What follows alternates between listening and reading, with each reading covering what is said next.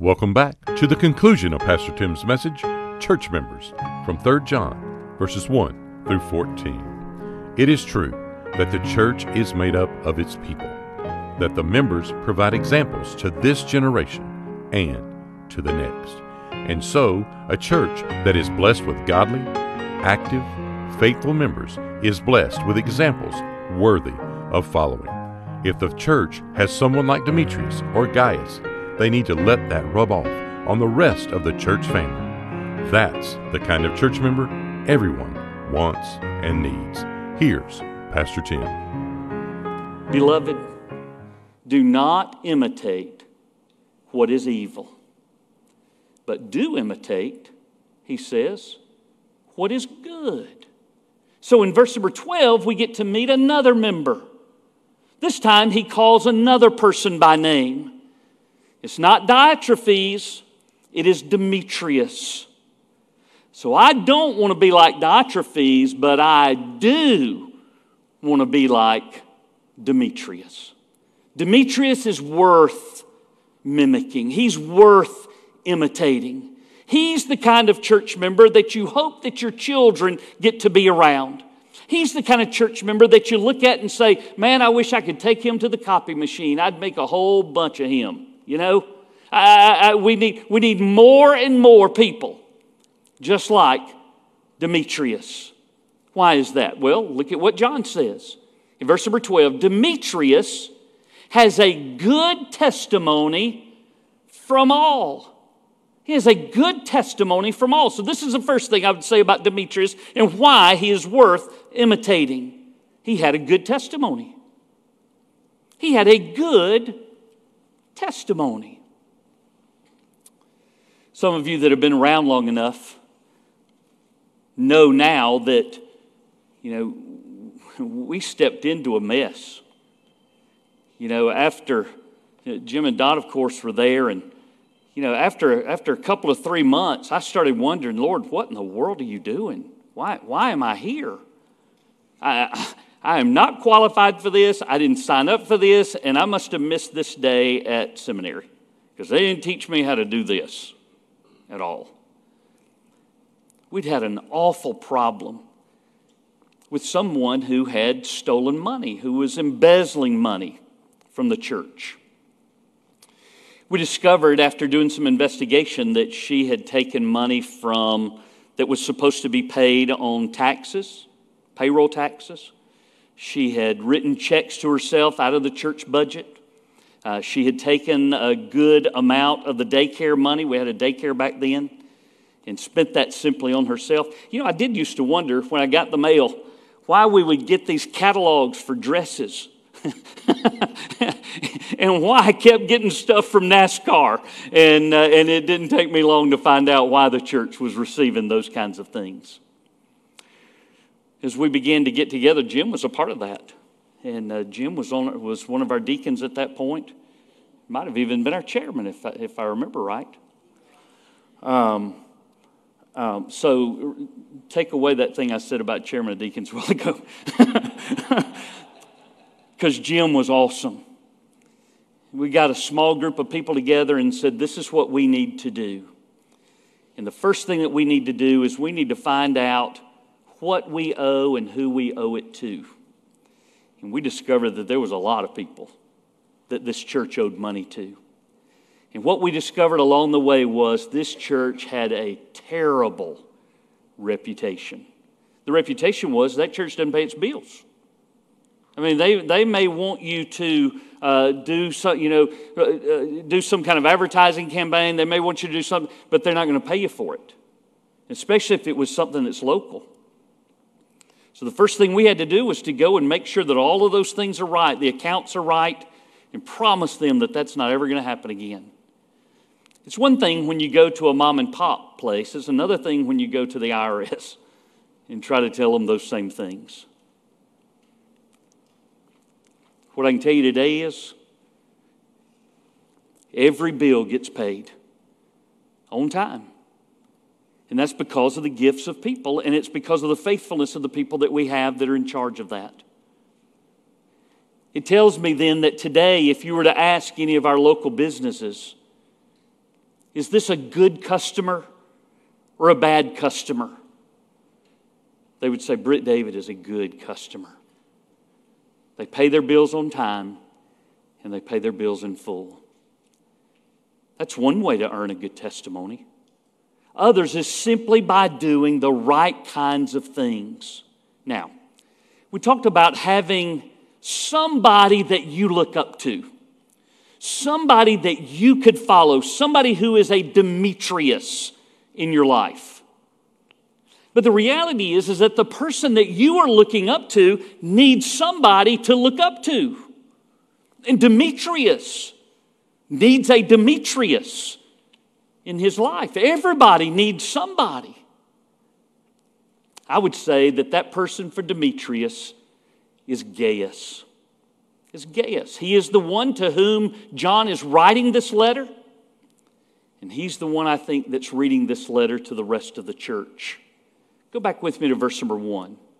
We're not going to spend a lot of time on it, but I think it's important for you to see. John begins this letter the very same way that he began his second letter by introducing himself as the elder. The elder. To the beloved Gaius, whom I love in truth.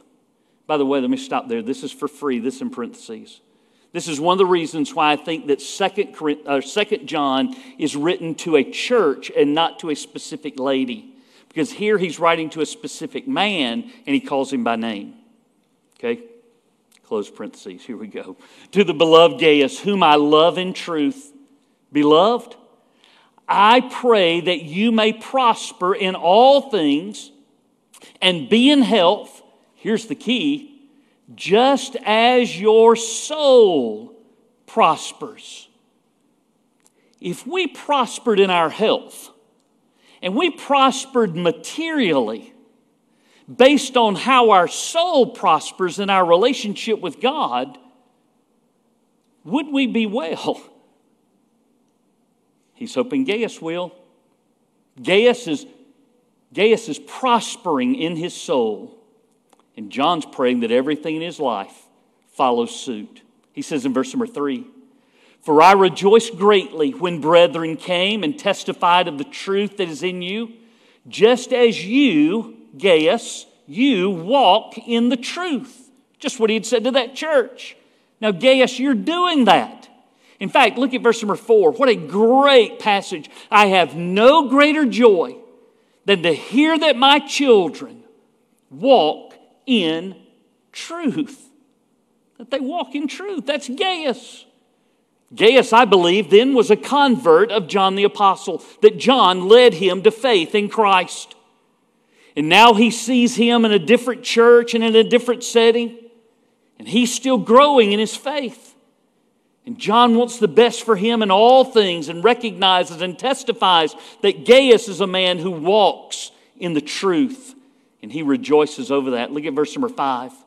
Beloved, you do faithfully. Here's a great word to underline whatever you do for the brethren and for strangers, you do it faithfully. If you're going to walk in truth, then live out that truth by walking in faithfulness. And that's what he's doing, isn't it? These brethren, these strangers, who have borne witness of your love before the church, if you send them forward on their journey in a manner worthy of God, you will do well because they went forth for His name's sake, taking nothing from the Gentiles. We, therefore, ought to receive such that we may become fellow workers for the truth. Do you see that John is saying that what is in Gaius is what he had hoped for the whole church.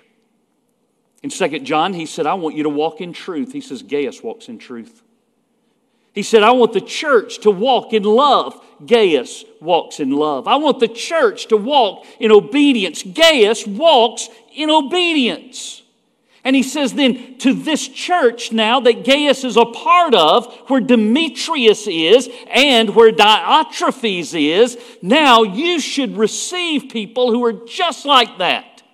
And Diotrephes says, No, I don't receive people like that. But Demetrius is watching. He sees how Gaius responds. He sees how Gaius acts. He sees the righteousness both in his character and in his actions. And he notes that Gaius has a good testimony and he wants to mimic him. Demetrius then gets a good testimony and others ought to emulate him. That person that you thought of earlier,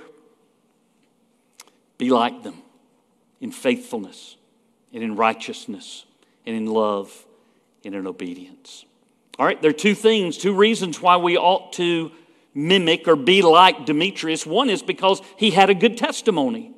But number two, he was grounded in truth. He was grounded in truth. Look at what it says about Demetrius. Demetrius has a good testimony from all, from everybody, and from the truth itself. And we also bear witness, and you know that our testimony is true.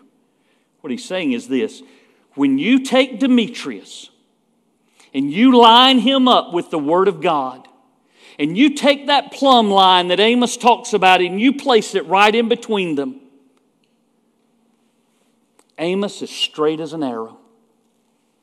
I mean, Demetrius is straight as an arrow. Demetrius is the kind of person that you ought to be like. If you want to hit the target, be like Demetrius. If you want to be straight in all things, be like Demetrius. If you want to be faithful, if you want to be truthful, if you want to be loving, if you want to be obedient, be like Demetrius. These are the kind of church members that we look forward to. John finishes this letter in much the same way that he finished Second John. He says, I had many things to write, but I do not wish to write to you with pen and ink. But I hope to see you shortly, and we shall speak face to face. Peace to you. Our friends greet you. Greet the friends. Look at those last two words by name. When somebody calls your name and they put you here at Britt David, it ought to be in the same category with a person like Demetrius. Don't you want to be like that? Let me ask you to bow your head and close your eyes. Maybe that's something that you need to ask the Lord about. Maybe you need to ask Him for help. Maybe you're young enough or you're at a point to where you recognize that you need an example. You need church heroes. I remember asking the Lord, Lord, I want to be that guy's friend because I saw godliness in his character. If God answered me, he can answer you. Who do you want to be like? Lord Jesus, ultimately, we want to be like you. We want to be carved into the image of your Son. And we know that you work all things together for our good. We know that. We know that you do those things so that we might be conformed to his image. So, Lord, help us to be like Jesus in our speech, in our actions, in our attributes. We'll bless you for what you do in us, and what you do for us, and what you do through us. In Jesus' name I pray. Amen. Stand with me where you are. Maybe you need to come, maybe you need to be in the altar. I will tell you this. I mean, you know, it's not, I'm not trying to force you into something, but I am telling you this. If I were a kid and I were looking for somebody that I wanted to emulate in my church, it would be the people who come to the altar. It just would. It's there for you. Hope you use it. Sean, lead us. This year at Britt David, we would like to challenge you to join us in reading through the Bible in a year. This is a great and rewarding way to start your day.